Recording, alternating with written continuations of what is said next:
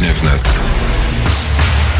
To my szybko kontynuujemy. Blok europejski, blok związany z budżetem mm, Unii Europejskiej. Karol Karski, profesor, prawnik, poseł do Europarlamentu, Prawo i Sprawiedliwość w telefonie popołudnia wnet. Dzień dobry, panie pośle.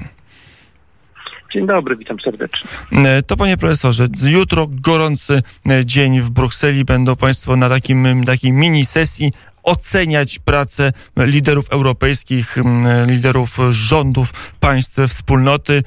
Już są zapowiedzi, że e, Europarlament będzie chciał zmienić w pewnych punktach porozumienie e, z zeszytu Rady Euro Europejskiej, szczególnie jeśli chodzi o praworządność, na ile e, pan profesor się obawia tego, że z Europarlamentu to wyjdzie inne porozumienie i że Unia Europejska będzie mogła oceniać państwa członkowskie, czy są praworządne, czy nie są praworządne.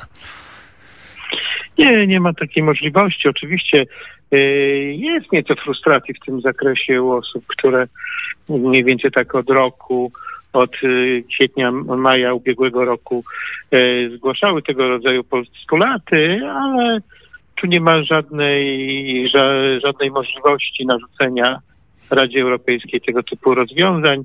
E, oczywiście parlament musi zaakceptować te siedmioletnie ramy, e, ramy finansowe, ale e, Ale to, to znaczy, że musi, panie profesorze, może wedle zapisów musi, traktatowych? Musi, mu, mu, musi, musi, aby weszły w życie. Natomiast... Ale teoretycznie może powiedzieć na, nie. Może, ale wtedy Rada Europejska musiałaby chcieć zmienić swoje zdanie, a nie zanosi się na to, aby e, taka wola była, tym bardziej, że jest to bardzo mozolnie wynegocjowane porozumienie, w którym ale to po co te wszystkie e, sygnały, o czym pisze cała prasa europejska, także Polska zajmująca się Unią Europejską, e, czy polityką w ogóle, no te sygnały są bardzo silne, one po coś są wysyłane.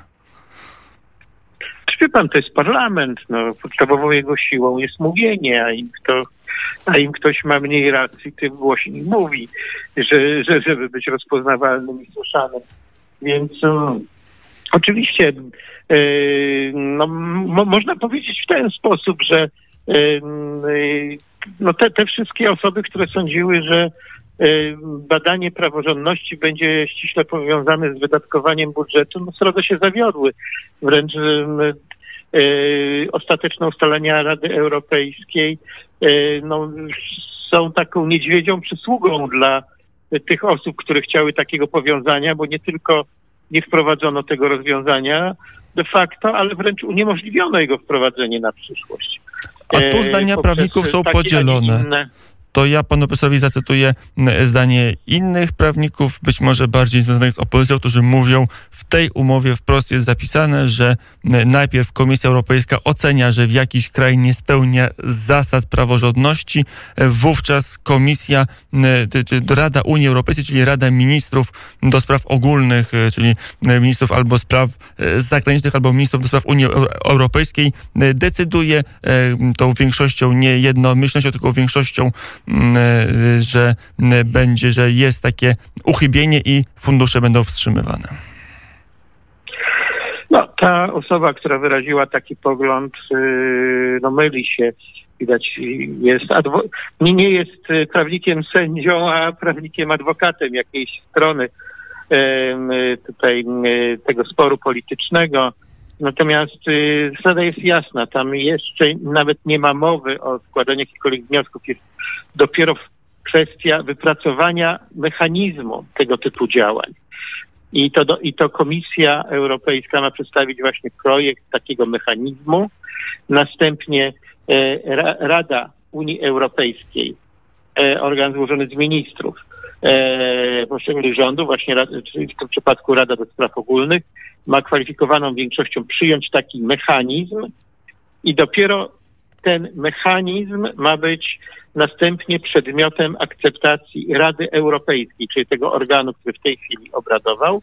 Ewentualnie, no jak wskazuje praktyka, Rada Europejska mogłaby wcześniej na etapie prac Rady Unii Europejskiej takie, zielone światło dać, wtedy kiedy znałaby już e, treść tego aktu, który miałby być przyjmowany.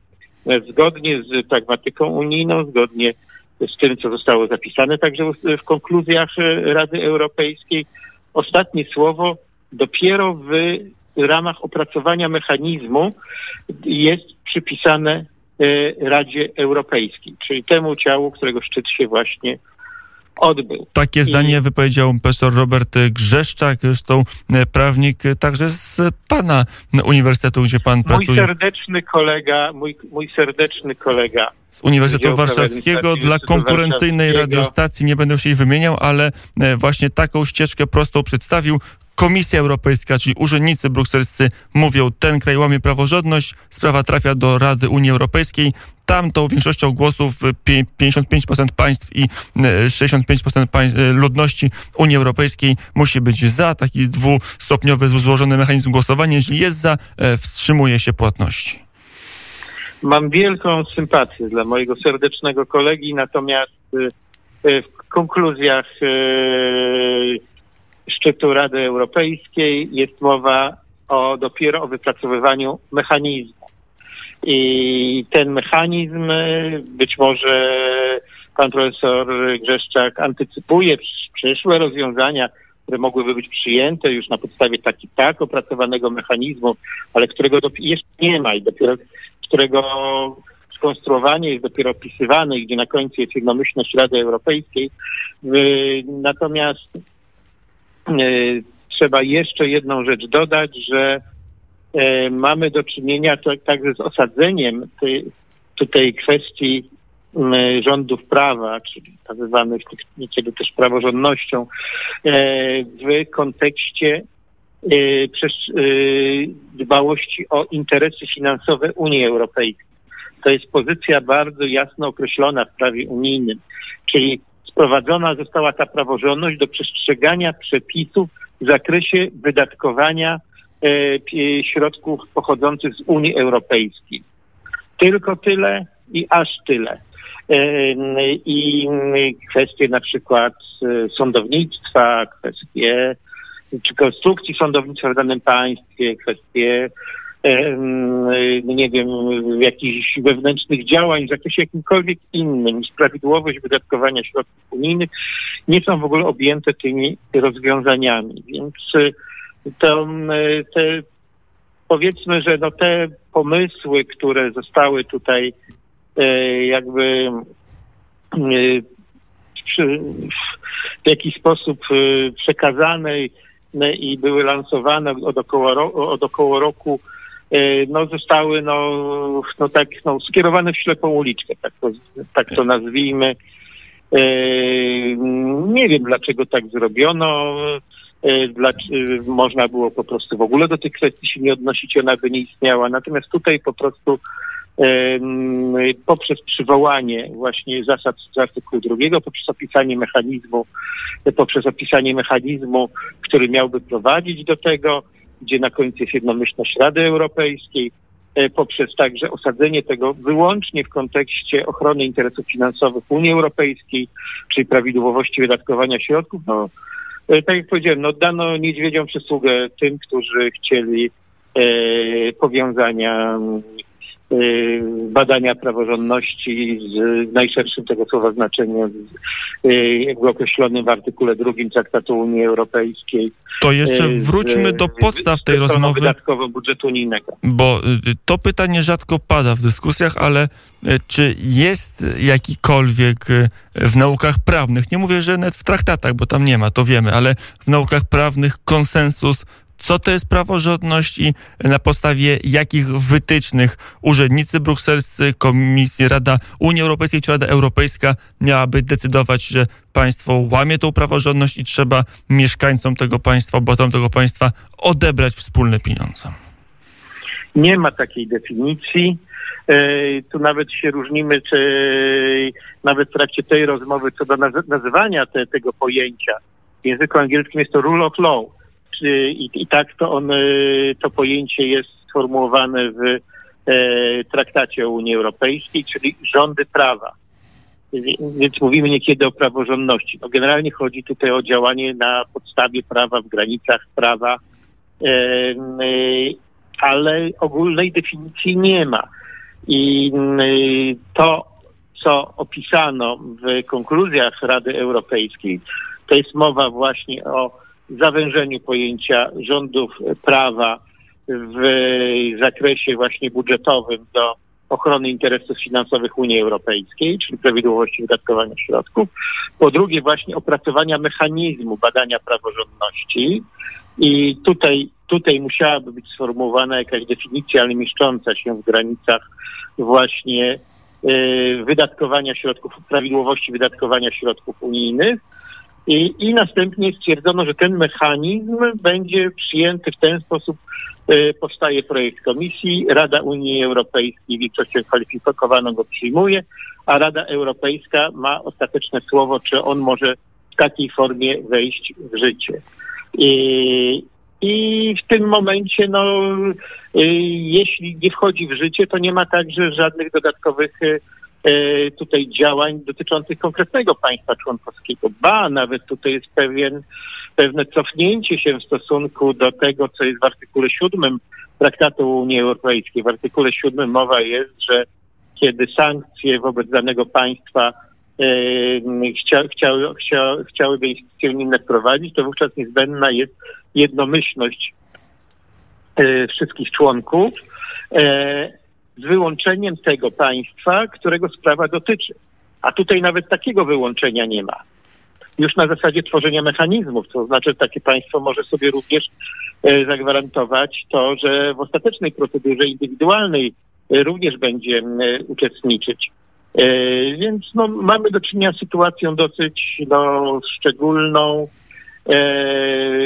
No, ja rozumiem, bo od tego zaczęliśmy, że tutaj część posłów do Parlamentu Europejskiego, no właśnie, zwłaszcza z, z tych ugrupowań, które by chciały, aby e, te rządy prawa no, miały wpływ na wydatkowanie środków unijnych, no jest niezadowolona, no z tym, że to, to też jest kwestia tego, że aby opracować tego typu procedury, no trzeba działać w sposób niedyskryminacyjny wobec poszczególnych państw.